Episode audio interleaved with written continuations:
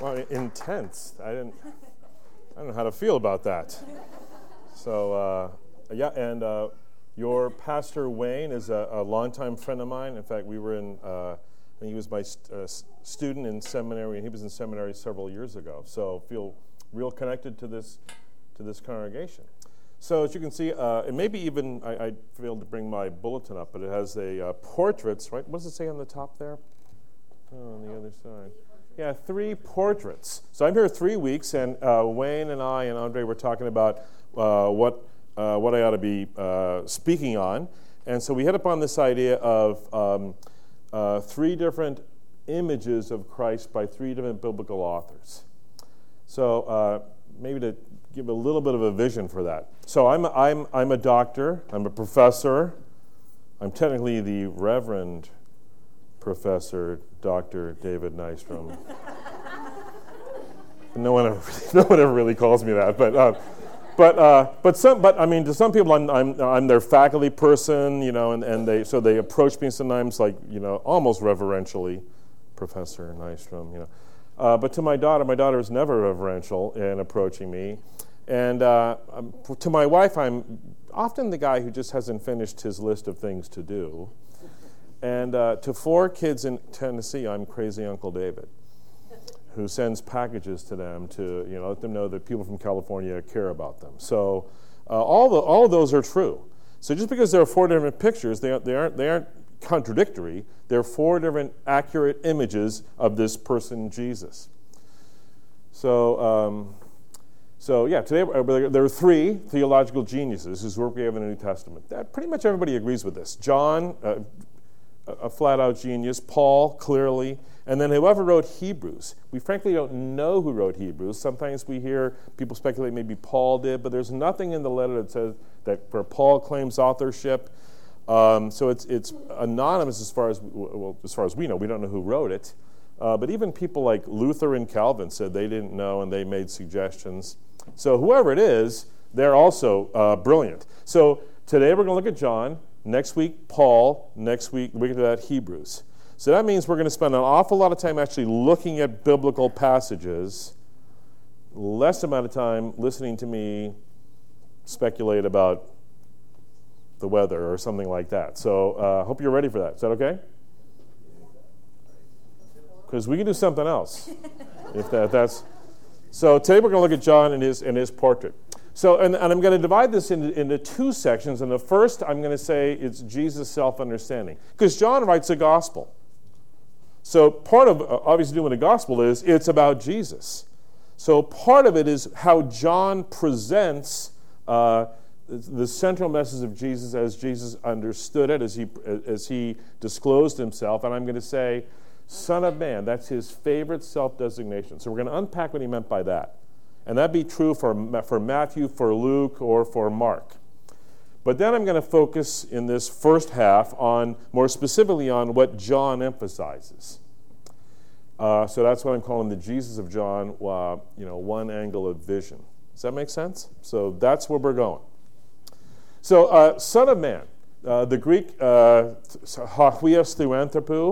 uh, anthropology, that last word up there in, in italics, anthropo, so then once we get anthropology. So man, but it means human. The Greek word for male, like a, a man as opposed to a woman, is aner. So anthropology, hagios theanthropou, the son of man, it's, it's son of human. And if you're a son of or a daughter of in Hebrew, it means you're like the one to which you're compared. So to say son of man means he's human. But what we're going to uncover is he's not human like us. He's perfectly human. That is, he's human. He, he condescends to live the life here on earth, the perfect humanity that Adam and Eve had before they sinned. So if you think about it that way, we live a subhuman existence. We're less than God originally intended. Does that make sense? So that so that one of the reasons he calls himself that. And he never calls himself Messiah. That's really surprising to people because of course he thought he believed he was the Messiah. He not only believed it, he was the Messiah. But um, he didn't ever call himself that. Over 82 times in the Gospels, he calls himself Son of Man. His favorite His favorite self designation, never calls himself Messiah. Uh, so why not? Well, it's because they had a, a, a, a, very clear and set, concretized expectation of what the Messiah would do and be. So in John chapter 6, he feeds 5,000 people by the shore of the lake with a couple of McDonald's fish meals. And, and, the, and after eating, people are, are start to think about this and they go, oh my goodness. And then the text says, this is John chapter 6, 13 to 15. The text says, they wanted to take him by force and make him king. What an odd idea to force him to be king. And they also mean force him to be king our way. And so Jesus has to escape. That's the way we are, right? We get, we get an idea in our heads. We want someone to be a certain way, and we're, and we're going to force them. So, whenever people say, like Peter, you know, he says to Peter, Who do people say that I am? This and that and this. Who do you say that I am? You're the Messiah. You're the Christ. Christ equals Messiah. And Jesus doesn't deny it. Flesh and blood hasn't revealed this to you, Peter. But then he goes immediately on to talk about Son of Man. So, Son of Man, it's his favorite self designation. He chose it because they had a, if he had said Messiah, they would have never bothered to listen to him, explain himself. Have you ever been with someone who does, isn't actually listening to you?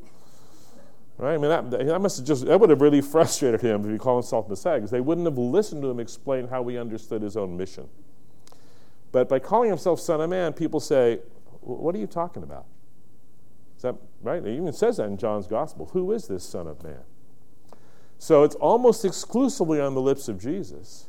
And then the phrase dies out after the Gospels. So we know it's true to the, to the historical Jesus.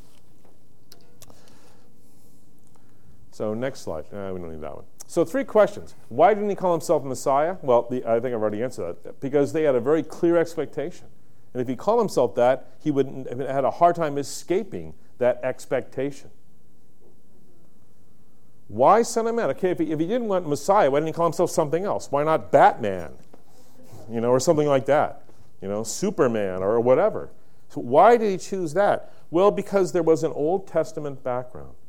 So I want you to get in mind Home Depot. So you're going to build you're going to build a fence. You go to Home Depot and you go up and down those aisles looking for material.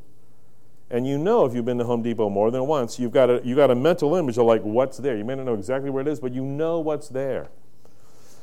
So, uh, but maybe you've been to Home Depot 50 times and you've never bought uh, 10 foot 6 by 6s, but you know they're there. So he chose Son of Man because th- those were theological principles that were in the Old Testament Home Depot that no one had used to build anything. So once he talked about it, they would remember, oh, yes, we know what that is. So it was familiar, but they hadn't used it to construct anything yet. I think that Home Depot analogy really works myself. But so, um, so, uh, so he chose he chose Son of Man because they knew it. They knew what it meant, one like a human being, but they weren't sure. Okay, what do you mean by it? So, what did he mean by it? So this whole pa- this whole background set of passages. So Genesis 1:27. This goes right back to creation. He made us human beings, and we are the only ones who are made in his image. Snakes aren't, bears aren't, angels aren't.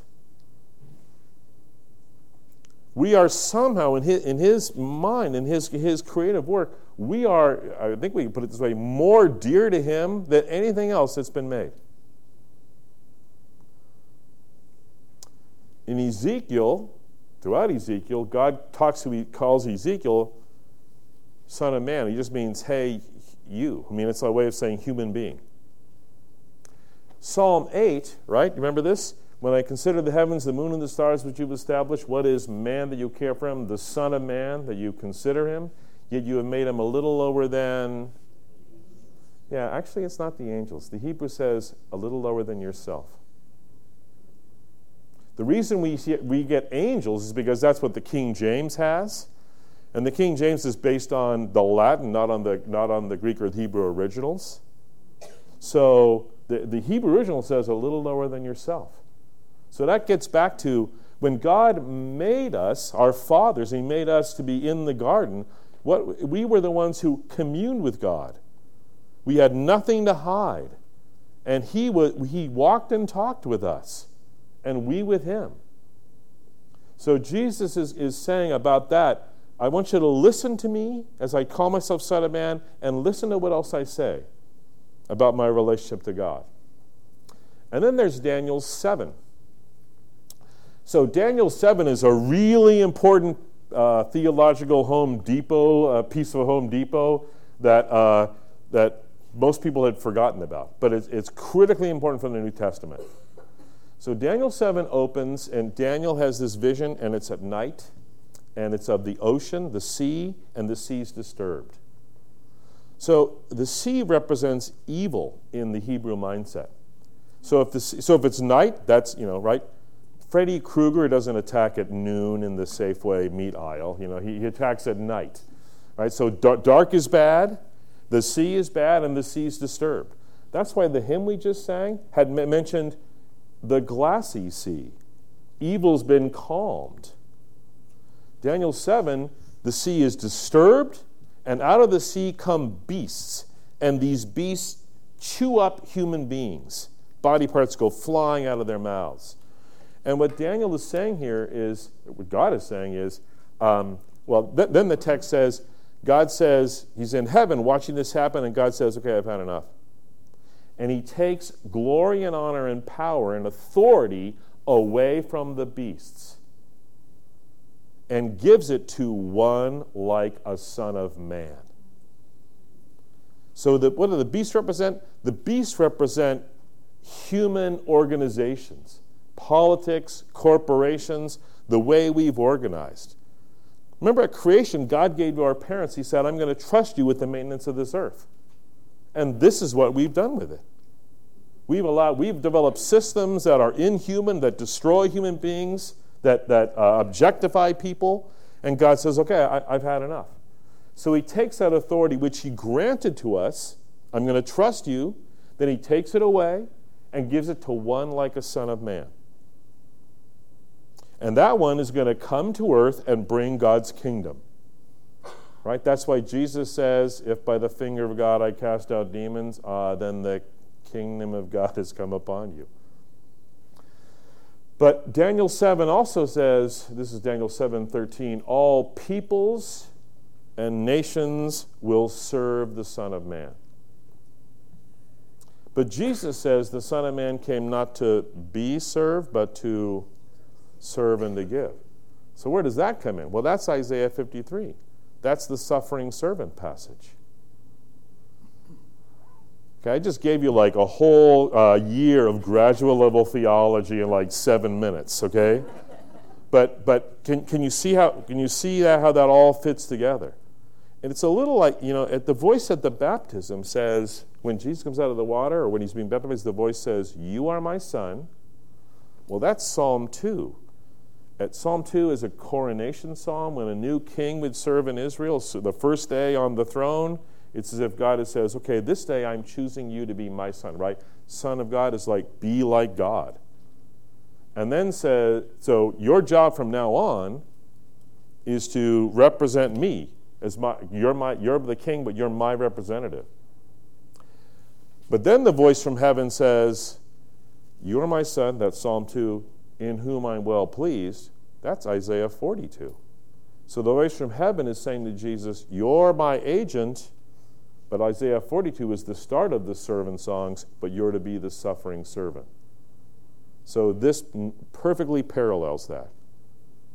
Okay, that's a lot of information, right? You, eh, you have any questions about that? Any kind of explain anything, clarify that at all?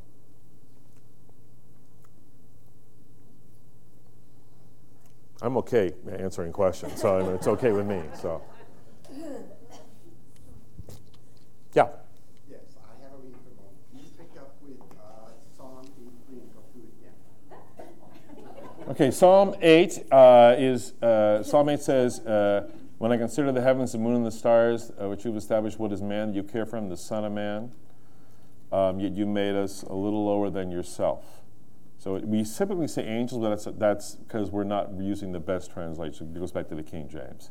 So Psalm 8 says, God made us in his image. We're the only ones made in his image.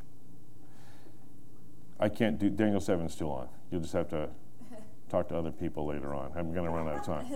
Pardon? yeah. This is a male female thing, right? Yeah. So, like, I wasn't paying attention, test pattern, you know. So. Okay, so now what does he say about himself in John? Jesus and Nathaniel, right? This very the very beginning. And Nathaniel says, Nazareth, that's a scummy town. What good can ever come from there? And then Jesus says, I saw you under the fig tree. And that's all Jesus says. And suddenly, and, and suddenly Nathaniel goes, You're the Christ, the Son of God.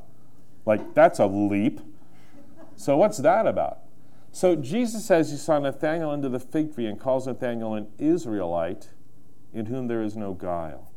So, Israelite, that goes back to Jacob, right? His ladder, and, and, and his name was changed from Jacob to Israel.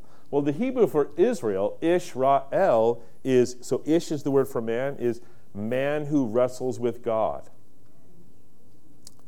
But do you remember, like in, in the patriarchal narratives, uh, Leah and Rachel? Interesting. Each one wants what the other has. Isn't that pretty human?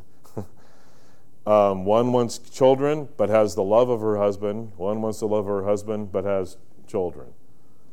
But they keep naming their kids names, and the Hebrew, the text always says they named they named it this because that name sounds like this other thing. So in biblical, in written Hebrew, there were no vowels. That means you can play around with terms, like if you just change it, put a new, different vowel in there, it'll change the meaning. So Jesus is playing with this, just like the Old Testament does. Ish Royal would be the man who sees God. And then he says, You believe because I saw you under the fig tree, but you'll see the heavens open and the angels of God ascending and descending upon the Son of Man. So note he's making a reference to Jacob's ladder, that dream of Jacob, where he had the ladder to heaven. And what Jesus is saying here now is, Look, I'm the Son of Man. I'm the one who's going to open heaven.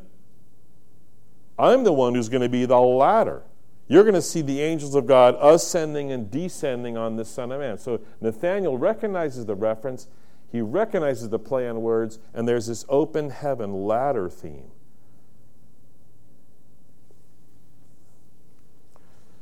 Three thirteen. No one has gone into heaven except the one who came down from heaven, the Son of Man.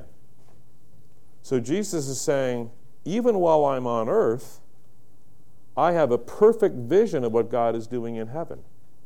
In fact, that's what he says in verse in, in, chapter 5. I do only what I see the Father doing. And everything the Father does, that the Son does.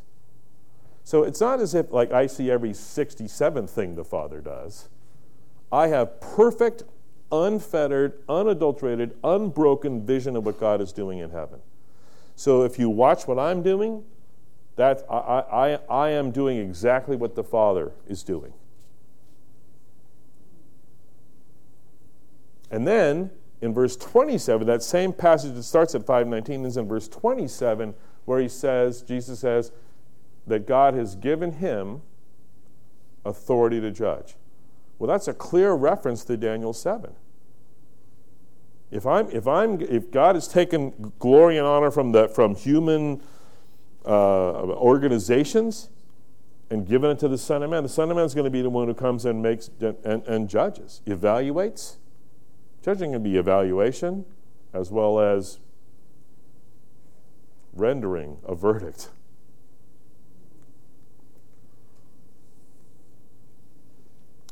And then Jesus says, 653, unless you eat the flesh of the Son of Man and drink his blood, you have no life in you. Now that's kind of a, that's not a passage you should like trot out the first time you do an evangelistic uh, you know, thing with uh, somebody. You know, that's a little hard to understand. But, um, but and we're going to we're to participate in, in communion in just a minute, which is based on in part on this passage. But it has to do with his sacrifice, and it has to do with true life. So we take in those elements where partly what we're saying is we know that on our own, the life we live is really a shadow. It's less than what God intended. But because of what has been done for us by Jesus, we're taking in who he is. So it's a, it's a commemoration, but it's, but it's actually more than that. They're actually saying I, I, we need to live into what he's accomplished. 828, he says, When you've lifted up the Son of Man, then you will know that I am who I claim to be. Lifted up. Well, that's when you crucify him. So there's the sacrificial element. And then, just after Judas had left on the night of the betrayal of Jesus, Jesus says, Now is the Son of Man glorified. So, Jesus knows that Judas' betrayal is, is the thing that's going to set in motion the very last uh, bit of the, of the drama that leads to the, you know, the climax, not only of his life, but of the, of the, of the human story.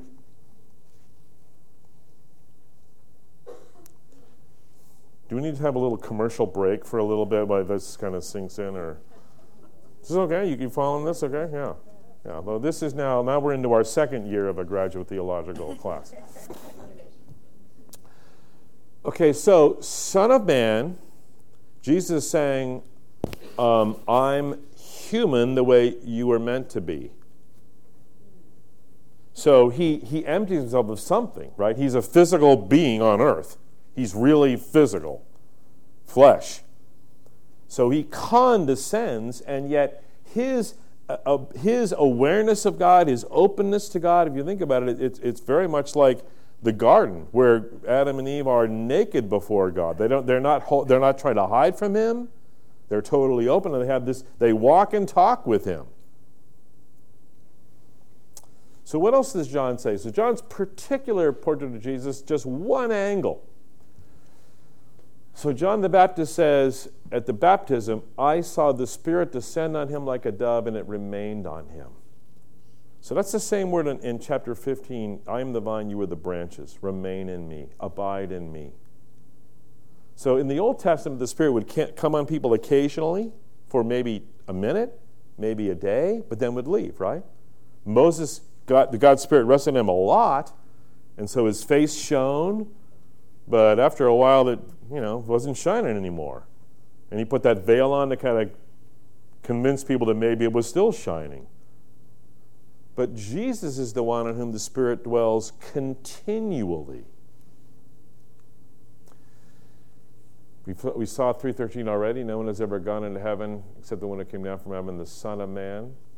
And then Jesus goes on to say, just like Moses lifted up the snake in the wilderness to heal people, so I must be lifted up. If I'm lifted up, if I'm crucified, that's going to make it possible for you to have eternal life. Without that, you won't. And then a little later on, the one who God has sent, that's me, Jesus says, speaks the word of God, words of God. Because God gives the Spirit without limit.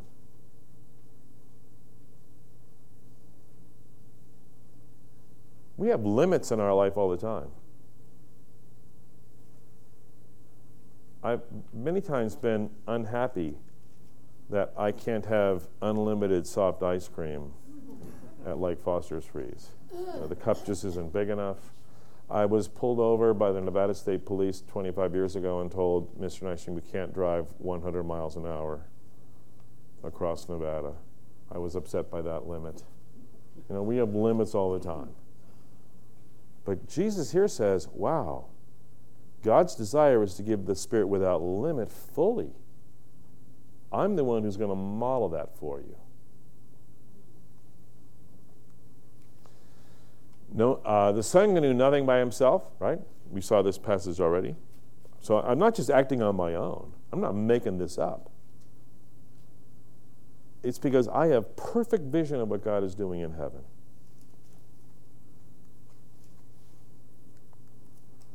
By myself, I can do nothing. As I hear, present tense, I judge. So we sometimes think, I don't know, without maybe think reflecting on it, like like Jesus, before he came to earth, was up there with God in heaven, like a three day conference, you know, and here's the elaborate plan. On Tuesday of the third month of year two, you'll do this. Like it's like this long script. But no, it's not that. It's like while he's on earth, he has perfect, 100% unadulterated connection to God in heaven. So he has authority to judge and connection to the Father.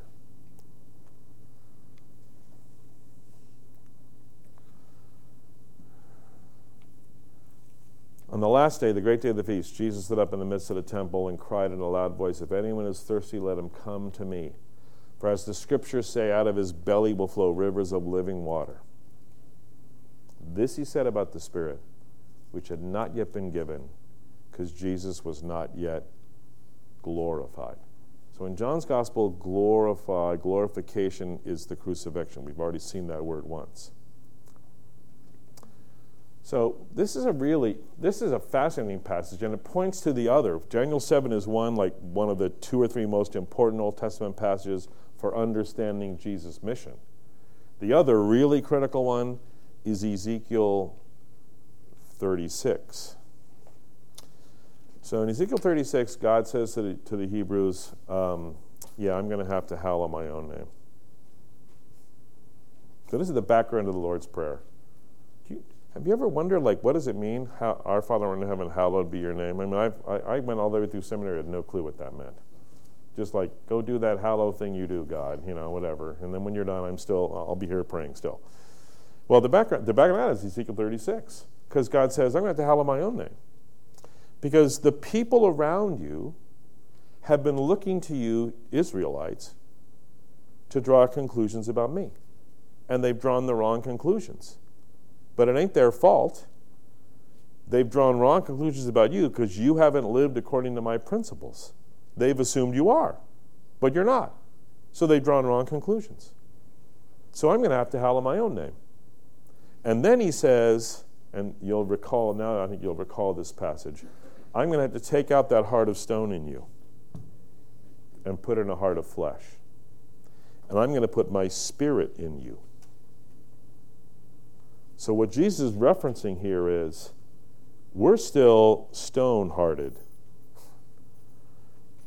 If I am glorified, if I am crucified, what's going to happen, and then resurrected, that's going to make it possible for the Spirit of the living God to dwell in you.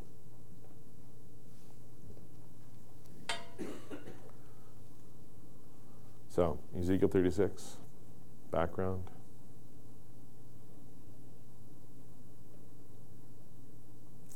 So in 14th chapter, Jesus says, Okay, I'm going away. Remember this passage? I'm going away. But actually, it's going to be to your benefit because I'm going to send another counselor the, called the Paraclete. We'd call that the Holy Spirit. And the critical, the critical phrase here is you will know him because he is with you and will be in you. So when he's in you, after I'm crucified, and then resurrected, and the Spirit of the living God is sent to dwell in you, you'll say, Wow, we actually recognize that because we sense that's the same Spirit that we knew that was the Spirit in Jesus. And that's why Jesus can say, Up to now, you've asked nothing in my name. Why? Because you don't have the Spirit. You can't. You can't. It's not even possible. But from now on, if you ask anything in my name, right? Because you have the Spirit in you. So you'll actually have some clue what it means to be in my name. Then I'll do it. Okay, so this, now I'm, uh, oh boy. Yeah, so now I'm done, except for the conclusion. See, that wasn't so bad, was it? So, uh, and that is, that's about a whole year of graduate theology com- compacted. Um, so I'd like to, I'd like to make some conclusions and have you think about these with me. So the first is, um, as we think about what does it mean for us to be human? In part, it means there's disorder within, right? That which I want to do, I don't do. Had that experience? um, it's now 11, a little after, uh, it's 11.30, not quite, 11.26. So we haven't been awake that long today, and it's a Sunday. So you probably should have been able to resist sinful temptation. Anybody not want to have everything they've done today broadcast on the screen right now because I've got my clicker? Anybody? I mean, it, it's, not hard, it's not hard to screw up, is it? We're broken. And the world around us seems to be, in some ways, quite happy to drive down the, broken, the, the road of brokenness. So there's disorder within, but there's also deranged relationships without. Our world is pretty confused and messy. Sometimes good, honest, truthful people get run over. And sometimes the folks who are, um, uh, sl- I'll say slimy, who deserve to be, who deserve to be, have, have their mom, you know, or the teacher put them in a corner, they succeed. Our world is broken because we're broken and we can't fix ourselves. So, conclusion number one we need help from outside. All of us do. Even the most seemingly sweet, perfect, almost sinless need that. Second conclusion as Son of Man, what's Jesus doing? He's bringing God's kingdom. The kingdom of God is wherever God's will is understood and obeyed. Right? We, th- we usually think a kingdom is territory. Like we even say, where is East Parkway Church? We, we would maybe even point to a map. And we'd say that the stuff across the street isn't East Parkway Church. So Hafez al Assad is president of Syria. But there's whole chunks of Syria where it doesn't matter what he thinks. So the kingdom of God isn't just territory, it's where God's will is understood and obeyed. But we can't fully obey God without the Spirit within. We're broken. So the third point is because of what Christ has done, the Spirit of the living God has come to dwell in you if you're a believer. We can, in fact, live into the will of the Father.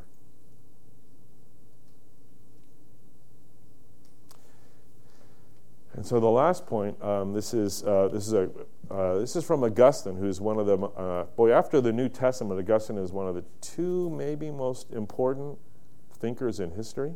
Saint Augustine, City of God, the Confessions, tremendously important for Christian thought.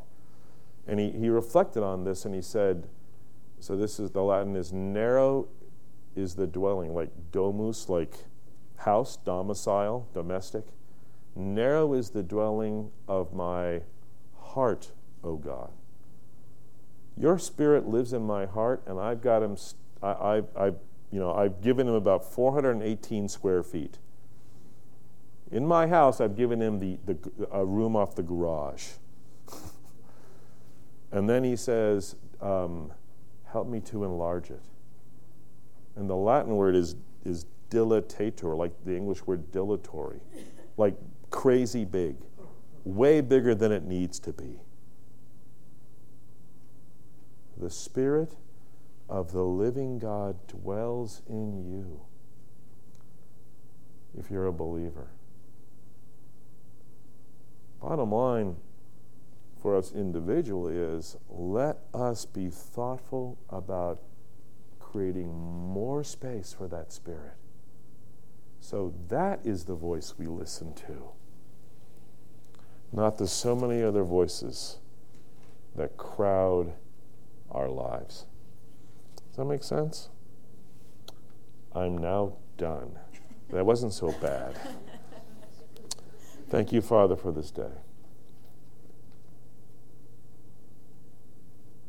Thank you that um, you recognize that we are broken and that you've sought to save us from the disorder within and the deranged relationships without. May we open our hearts just a little more this day so that we can listen to the voice of your Spirit and help us live into the life you intended for us, we pray. And all God's people said,